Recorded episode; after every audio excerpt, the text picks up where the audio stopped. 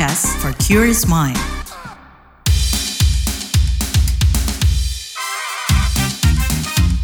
What's Trending KPR Pagi, siaran pagi radio paling update. KBR Pagi, siaran pagi radio paling update. Selamat pagi, apa kabar kalian semua di hari Senin 19 Februari 2024. Semoga kalian tetap sehat ya habis pemilu 14 Februari kemarin. Kenapa? Karena Lea di What's Trending KBR Pagi mau bahas sejumlah petugas KPPS meninggal jalankan tugas. Nah, Kementerian Kesehatan mencatat 29 petugas kelompok penyelenggara pemungutan suara KPPS pemilu 2024 meninggal dunia. Dari total 57 petugas pemilu 2024 meninggal. Data ini dikumpulkan dari 10 sampai 17 Februari 2024. Kalau kita menilik ke daerah sebut saja di Garut, Jawa Barat, Komisi Pemilihan Umum KPU Kabupaten Garut menyebut seorang petugas KPPS meninggal setelah menjalani perawatan medis di rumah sakit umum. Salah satu penyebab kematiannya diduga lantaran kelelahan ketika bertugas dari 14 sampai 15 Februari 2024. Saat melaksanakan tugas perhitungan suara, petugas ini pingsan sebelum akhirnya dibawa ke rumah sakit. Nah, kalau di Sumatera Utara dikabarkan ada dua orang pelaksana pemilu meninggal dan 266 orang sakit. Di Jawa Barat ada 1.335 anggota KPPS yang sakit dan 6 di antaranya meninggal dunia. PJ Wali Kota Bandung Bambang Tirto Yuliono menganggap kematian petugas KPPS selama penyelenggaraan pemilu 2024 sebagai pahlawan demokrasi lantaran mereka sangat bertanggung jawab melaksanakan tugasnya. Tercatat ada satu petugas KPPS di Bandung meninggal dan sembilan lainnya masuk rumah sakit. Sementara Ketua KPU RI Hashim Asyari mengatakan pihaknya menyiapkan santunan kepada anggota kelompok penyelenggara pemungutan suara yang meninggal dunia saat menjalankan tugas di pemilu 2024. Uang sebesar 36 juta akan diberikan sebagai santunan kecelakaan kerja dan 10 juta sebagai bantuan biaya pemakaman. Sayangnya, kematian petugas KPPS di pesta demokrasi ini bukanlah kali pertama. Sebut saja di 2019, tercatat ada 895 petugas yang meninggal, lalu lebih dari 5.000 orang mengalami sakit. Lantas bagaimana evaluasi agar tak ada lagi petugas pemilu kehilangan nyawa demi kawal suara? Kita bahas setelah komen netizen plus 62 berikut.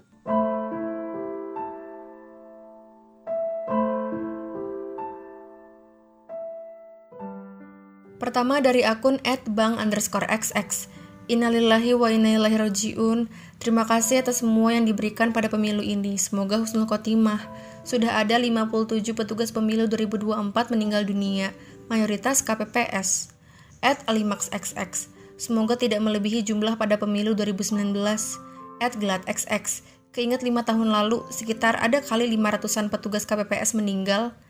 Selanjutnya dari akun at I'm not XX. H plus 1 pemilu, petugas KPPS di RW sebelah gula darahnya naik dan sekarang meninggal.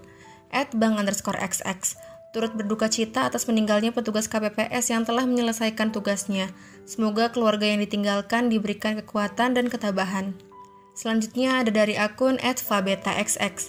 Saya juga anggota KPPS. Baru tahun ini pertama kali ikut KPPS. Benar-benar kapok kerja dari hari Jumat sampai Minggu pembagian pemberitahuan atau undangan. Senin rapat persiapan dan pematangan antar KPPS. Selasa persiapan dan pembagian TPS, dilanjut berjaga karena logistik sudah datang. Pulang jam 1, bangun pagi di hari H. Dari jam setengah 6 di lokasi TPS sampai jam setengah 6 lagi. Alhamdulillah cuma 24 jam di hari H. Sebenarnya tipsnya gampang. Jangan sampai kekurangan air putih, fokus kerja utamain kesehatan, capek ya break. Emang sempat blank. Minum suplemen itu penting buat mengurangi resiko drop. Selanjutnya dari akun @bon17xx. Di hari sebelum pencoblosan banyak di antara KPPS udah pada begadang, setting bangku, tenda, dan lain-lain. Di hari H nggak tidur sampai malam jam 1 masih ada dua box lagi perhitungan suara. Lanjut jam 5 subuh, kelar boxnya, dan KPPS masih rekap ini, rekap itu, ke data ini, itu, sign semuanya. Ini bukan nyari duit, tapi pada berjuang jiwa raga demi negara. Turut berduka cita bagi yang meninggal, semoga diterima Allah semuanya. Semoga next sistemnya diganti Bisa tiga hari kek atau daripada dipisah gitu. Ke depannya akan korban jiwa lagi dan banyak yang kapok ini mah. Selanjutnya dari akun @nationxx. Masya Allah tabarakallahu, seharusnya pejuang demokrasi ini memperoleh penghargaan. Tanpa mereka, pemilu tidak akan berlangsung. Untuk pemerintah, mohon dapat dievaluasi dengan memberi batasan usia anggota KPPS dan lebih banyak melibatkan generasi Z serta sebelumnya ada screening kesehatan. Bisa jadi mahasiswa yang memang sudah terbiasa begadang karena mengerjakan tugas kuliah. Add user XX untuk menjadi pengalaman. Nanti petugas KPPS anak muda semua yang fisiknya masih baik. Dan yang terakhir dari akun @sugiatnaxx. Semoga para pahlawan yang gugur mendapatkan tempat yang terbaik, yang sakit lekas sembuh. Semoga setelah perjuangan para pahlawan ini menghasilkan pemimpin yang adil dan amanah. Yang menang bukan lagi 01, 02, atau 03, tetapi rakyat. What's Trending KPR Pagi, siaran pagi radio paling update. Masih bahas soal sejumlah petugas KPPS meninggal jalankan tugas. Ketua Divisi Teknis KPU RI, Idam Holik di kantor KPU Jakarta Pusat Kamis 15 Februari kemarin menyebut KPU masih lakukan pendataan terkait anggota KPPS yang meninggal untuk kemudian akan disampaikan kepada publik. Terkait beban kerja yang berat untuk KPPS itu, Idam mengatakan pihaknya sudah mengusulkan agar perhitungan suara dibagi menjadi dua panel. Namun pembentuk undang-undang masih memandang cukup satu panel. Begini penjelasannya. Karena memang dalam undang-undang itu penghitungan surat suara itu dilakukan setelah pemungutan suara dan itu terus berlangsung. Bahkan Mahkamah Konstitusi pernah menerbitkan putusan apabila proses penghitungan surat suara belum selesai di hari pemungutan suara, maka dapat diekstensi sampai dengan 12 jam setelah hari pemungutan suara. Karena proses penghitungan surat suara tidak boleh terhenti, harus selesai di TPS. Itulah kenapa Mahkamah Konstitusi mengekstensi 12 jam setelah hari pemungutan suara. Kenapa KPU mengusulkan metode dua panel penghitungan suara di TPS yang pelaksanaannya antara panel A dan panel B dilakukan secara simultan. Menurut pembentuk undang-undang dalam rapat kami konsultasi, tetap harus satu panel. Yang seperti ha, kemarin kita saksikan 14 Februari 2024. Menurut kajian kami yang telah kami lakukan simulasi baik di Kota Tangerang Selatan, Kota Bogor, Kota Palembang, Kutai Kartanegara itu ada efisiensi waktu. Tapi ternyata Ternyata pada saat kami rapat konsultasi dengan pembentuk undang-undang, pembentuk undang-undang masih memandang cukup satu panel sebagaimana yang kita telah laksanakan kemarin pada tanggal 14 Februari 2024 persis sama dengan 2019 yang lalu 17 April 2019. Sementara itu, Ketua KPU Jawa Timur Koirul Anam menyebut ada kasus kematian petugas yang sudah sakit sebelumnya. Ia pun memastikan bahwa KPPS atau petugas pemilu 2024 yang meninggal mendapatkan santunan menginventarisir ya ada kemarin laporan di Madiun itu ya ada Madiun ada petugas linmas ya jadi ada Probolinggo jadi kami belum menginventarisir ya. tapi saya kira uh, insya Allah mudah-mudahan tidak tidak terlalu banyak. Ya mungkin juga itu ya kebetulan mungkin sebelumnya sakit atau apa tapi kami meyakini tidak atau bukan karena pemilunya. Atau hmm. misalkan di di Madiun ini siang hari beliau kemudian uh, sakit ya belak wafat. Artinya uh, ya mungkin sebelumnya sudah ada uh, sakit lah kami sudah menyiapkan uang santunan ya. Saya tidak tahu angka persisnya untuk Madiun ini sudah kita siapkan ada 100 berapa lah. Memang dari awal sudah kita siapkan untuk santunan bagi yang e, meninggal ataupun juga ada kecelakaan. Ada dari jam sostek, ada apa BPJS, ada juga dari KPU juga kami di KPU juga sudah menyiapkan. Menurut Direktur Eksekutif Perkumpulan untuk Pemilu dan Demokrasi Perludem, Koirunisa Nur Agustiati, resiko dan beban kerja petugas KPPS dan petugas lainnya di TPS kurang diperhitungkan. Padahal mereka harus bekerja selama persiapan awal hari pemungutan sampai hasil perhitungan selesai. Lebih lanjut kita tanyakan ke Direktur Eksekutif Perludem, Koirunisa Nur Agustiati. Mbak Nisa, gimana sih Anda melihat banyaknya korban yang berjatuhan di pemilu 2024 ini mulai dari KPPS sampai petugas-petugas lainnya gitu ya, bahkan juga banyak yang sakit. Iya memang pemilu kita kan memang cukup kompleks ya, sangat rumit gitu ya. Dan memang yang merasakan betul ya adalah petugas di tingkat KPPS karena yang dihitung banyak gitu ya. Belum lagi kalau ada tantangan-tantangan yang terjadi di TPS dan selesainya kan memang lama ya. Uh, ada yang selesainya subuh, ada yang selesai malam, besok paginya gitu ya. Di tempat saya tuh baru selesai besok paginya jam 7. Jadi memang petugas pasti kelelahan gitu ya petugas pasti kelelahan belum lagi kalau tekanan-tekanan kan kan semua mata kan tertuju di KPPS misalnya mereka nggak berhasil memfoto si rekap itu, terus kemudian datanya nggak segera masuk, itu kan petugas KPS kemudian yang jadi dalam tekannya gitu. Jadi bukan sekedar beban psikis tapi juga psikologis ke petugasnya gitu mbak. Jadi ya memang kemudian banyak yang kelelahan itu ya karena dampak dari pilihan sistem pemilu kita yang dan keserentakan yang lima kotak ini.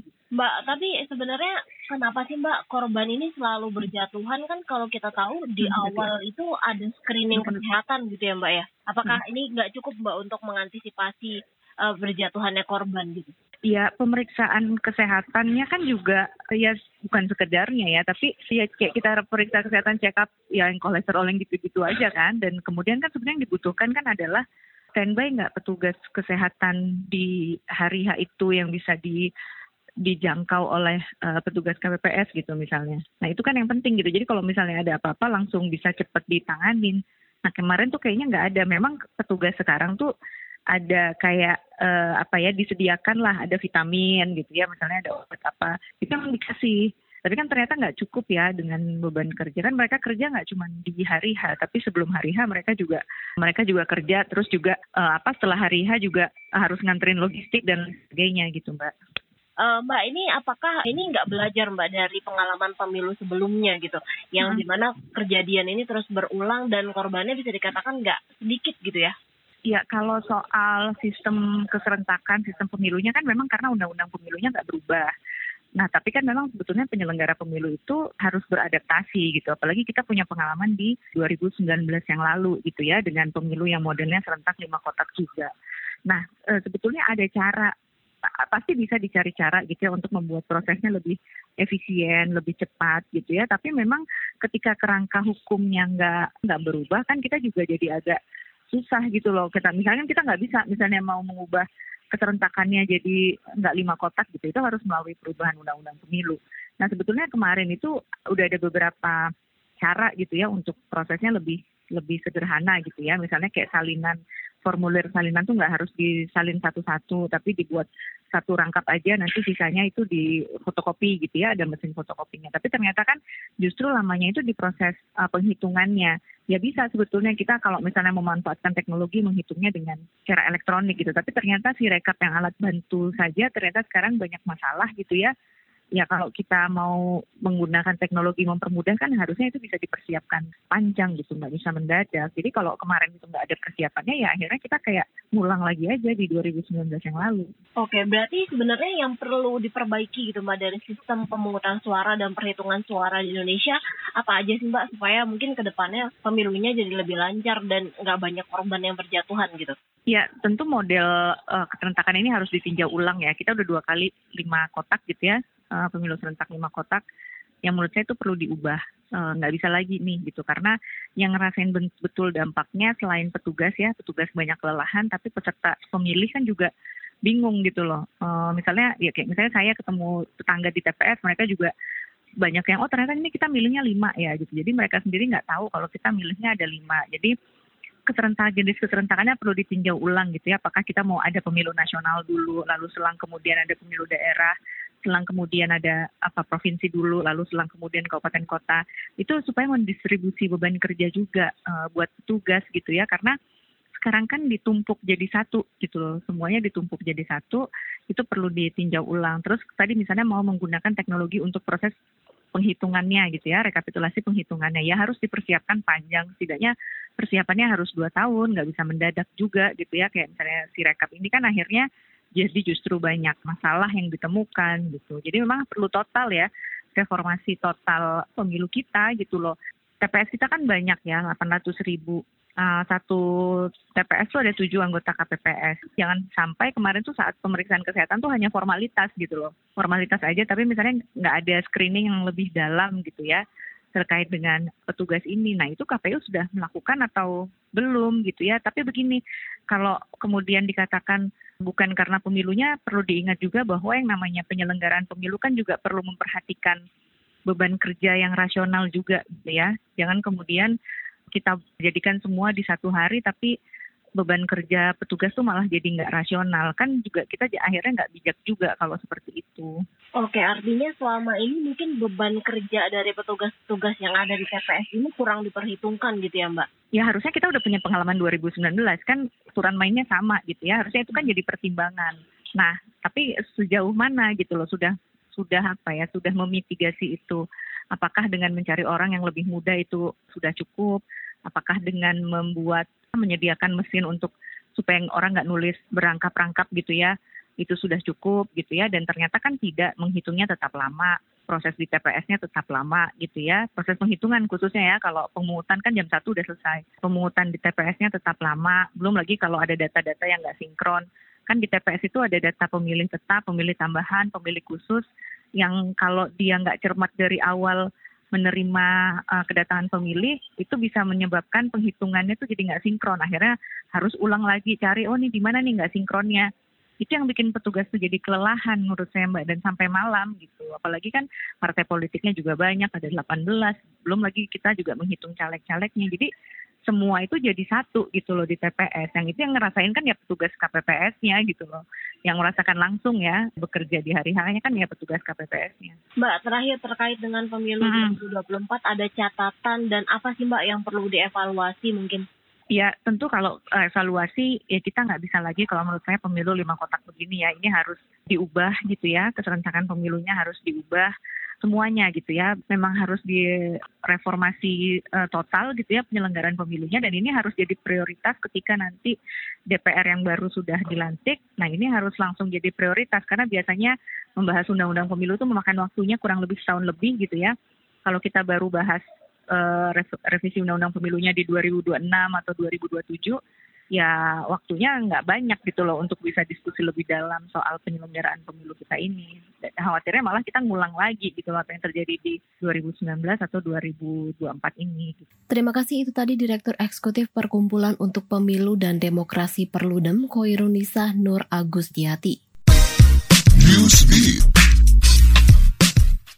Belum selesai perhitungan di Komisi Pemilihan Umum dan baru dinyatakan menang di hasil perhitungan cepat atau quick count, Presiden Rusia Vladimir Putin sudah menyampaikan ucapan selamat ke pasangan Prabowo Subianto dan Gibran Rakabuming Raka. Di sisi lain, Putin menyinggung soal hubungan kuat antara Rusia dan Indonesia sejauh ini. Putin berharap adanya peningkatan kerjasama guna memperkuat stabilitas dan keamanan di kawasan Indo-Pasifik. Selain itu, Putin menyatakan keinginannya untuk berkomunikasi secara positif dengan Prabowo demi memperluas kerjasama dalam menangani isu-isu global dan regional yang relevan.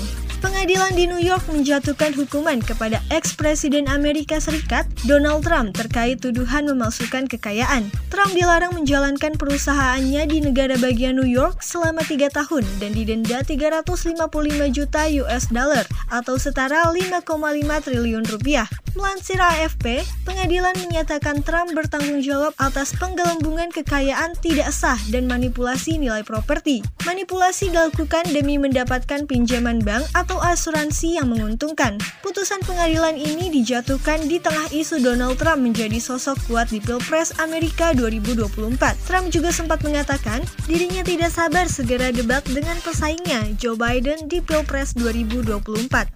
Boyband asal Korea Selatan ENHYPEN menjadi grup pertama yang diperbolehkan atau mendapat izin remake lagu BTS bertajuk I Need You.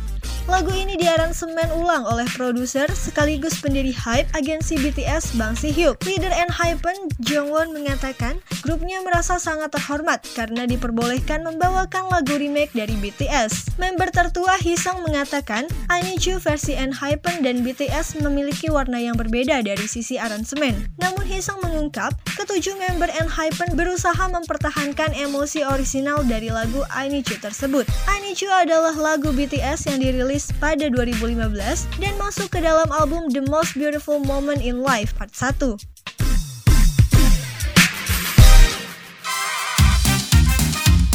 What's Trending KPR Pagi, siaran pagi radio paling update. Nah, risiko pekerjaan dari petugas KPPS 2024 di TPS itu seperti apa sih? Apakah screening penyakit di awal itu cukup? Kita tanyakan ke Ketua Umum Ikatan Ahli Kesehatan Masyarakat Indonesia IAKMI, Ede Surya Darmawan.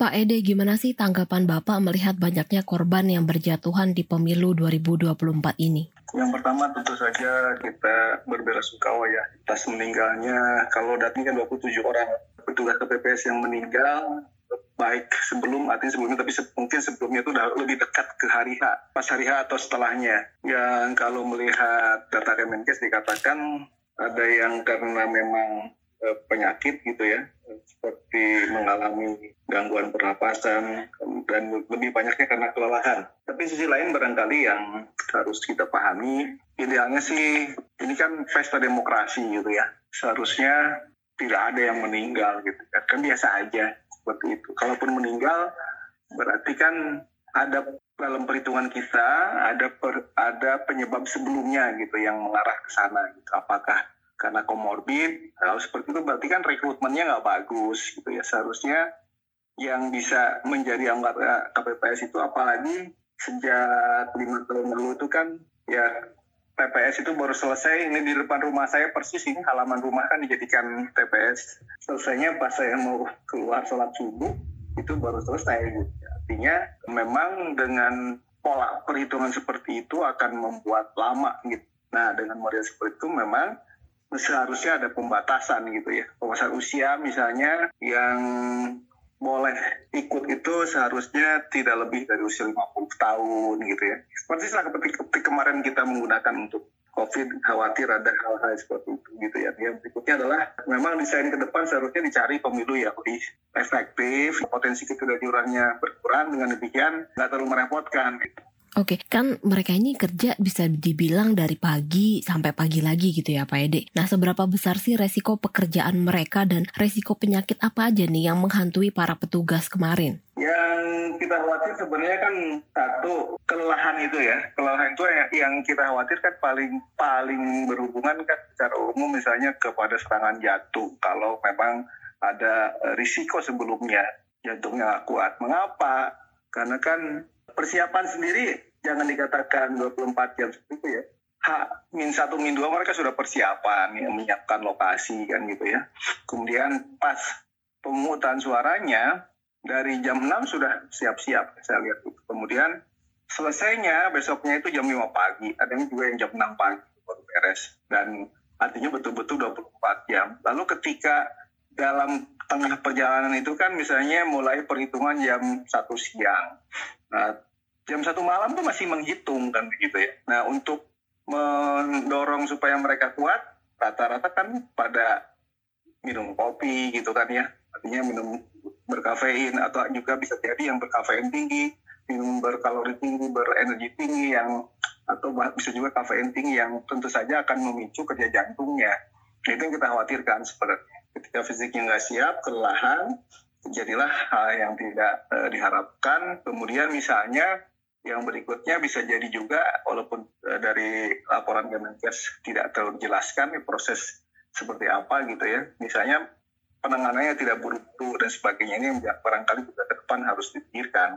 Apakah nanti implikasinya adalah misalnya satu prevention usia umur, yang kedua adalah ada semacam himbauan untuk minuman tertentu yang jauh lebih aman gitu kan supaya tidak memicu kerja jantungnya. Yang kedua tentu saja desain suaranya juga apa e, metodenya harus diperbaiki sehingga tidak seperti itu akan sangat menyulitkan gitu ya.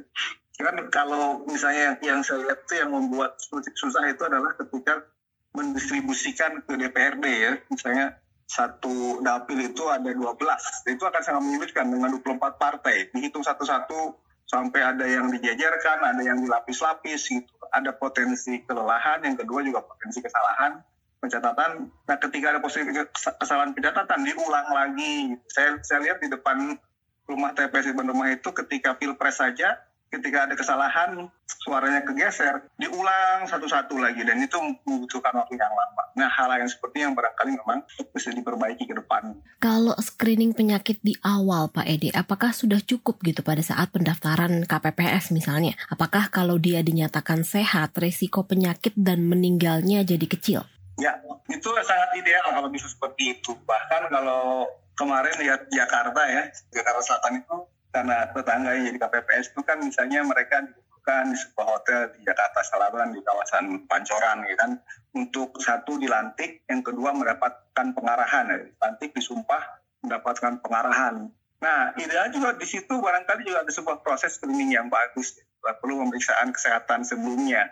Toh eh, mereka semua pastilah ya sudah memiliki kartu BPJS atau kartu JKN sebagai petugas JKN demikian idealnya selain dapat surat tugas tidak dapat juga surat perintah untuk memeriksakan diri ke klinik pertamanya atau ke puskesmas lalu mendapatkan surat keterangan sehat. Nah ini yang barangkali ke depan diharapkan bisa meminimalisir.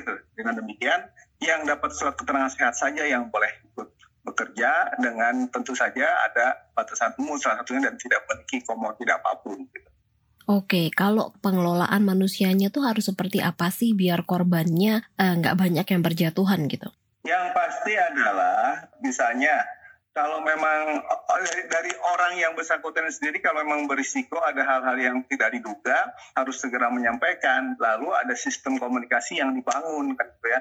Jadi bukan hanya sistem penyaluran suaranya saja yang dibangun sistem komunikasinya, tetapi sistem informasi tentang kesehatannya, kalau ada apa-apa segera dikoordinasikan gitu ya. Nah ini yang barangkali juga ke depan ini seharusnya jadi tugasnya siapa kan gitu ya. Seharusnya ada satu tugas puskesmas setempat dengan aparat setempat katakan kelurahan, RT RW kan RT RW seharusnya tidak jadi anggota KPPS ya karena mereka pada posisi mengakomodir seluruh kepentingan dengan demikian pada posisi yang justru memfasilitasi. Nah, yang seperti ini yang mestinya memfasilitasi sistemnya. Ya, sebenarnya setting Jakarta seharusnya tidak terjadi ya. Kata kenapa? Karena boleh dibilang kan hampir tiap RW Jakarta tuh kalau tidak masjidnya RW-nya punya ambulan kan gitu ya walaupun ambulannya ambulan sederhana minimal untuk membawa pasien itu bisa kan gitu ya. Dengan demikian bisa cepat dibawa ke penanganan kesehatan bukan lagi ke puskesmas ya tetapi langsung saja ke rumah sakit. Nah kalau di daerah lain barangkali ini juga harus disiapkan. Karena misalnya kan kejadiannya justru Jawa Barat Jawa Tengah ya yang lebih banyak kasusnya. Yang barangkali ke depan tidak hanya mementingkan suara ya tapi mereka yang mengumpulkan suara juga harus diberikan perhatian dengan sebaik-baiknya. Terima kasih itu tadi Ketua Umum Ikatan Ahli Kesehatan Masyarakat Indonesia Yakmi Ede Surya Darmawan.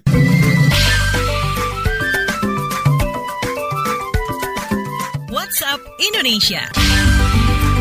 WhatsApp Indonesia kita mulai dari Tangerang, Banten. Lebih dari seribu warga Larangan Utara, Kota Tangerang, Banten, melaksanakan pemungutan suara susulan di pemilu 2024 pada 18 Februari kemarin.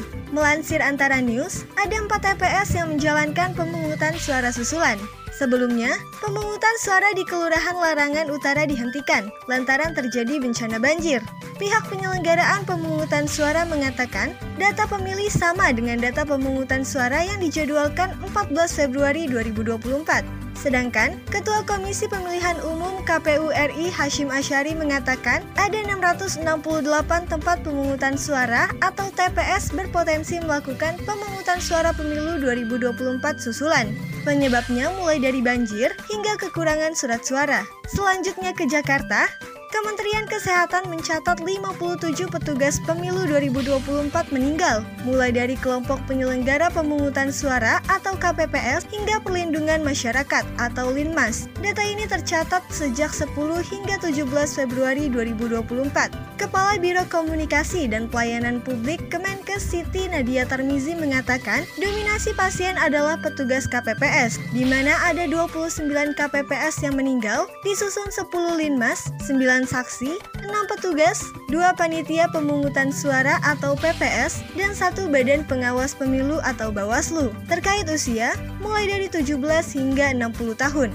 Kemenkes juga mencatat sekitar 8.381 petugas pemilu 2024 yang mengalami gangguan kesehatan atau sakit. Terakhir mampir ke Sulawesi Tengah. Komisioner Komisi Pemilihan Umum atau KPU Sulawesi Tengah, Misbah mengungkap sebanyak 239 petugas kelompok penyelenggaraan pemungutan suara atau KPPS sakit dan 15 orang lainnya meninggal dunia. Data ini tercatat sejak hari pemungutan suara. Sebaran petugas KPPS yang sakit dan meninggal ada di Palu, Donggala, Morowali Utara, Parigi Mouto, Sigi, hingga Poso. Ketua KPU RI Hasim Asyari mengatakan pihaknya menyiapkan santunan kepada anggota kelompok penyelenggara pemungutan suara yang meninggal dunia saat menjalankan tugas di pemilu 2024. Uang sebesar 36 juta rupiah akan diberikan sebagai santunan kecelakaan kerja dan 10 juta sebagai bantuan biaya pemakaman. Hashim mengatakan besaran santunan diatur berdasarkan surat Menteri Keuangan melalui santunan biaya masukan lainnya atau SBML, tahapan pemilihan umum dan tahapan pemilihan.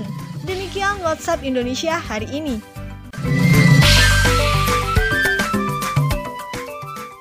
Terima kasih ya sudah mendengarkan What's Trending KBR Pagi. Jangan lupa terus dengarkan podcast What's Trending di kbrprime.id dan aplikasi mendengarkan podcast lainnya. Lea Baneza pamit, stay safe, healthy, and happy. Bye-bye.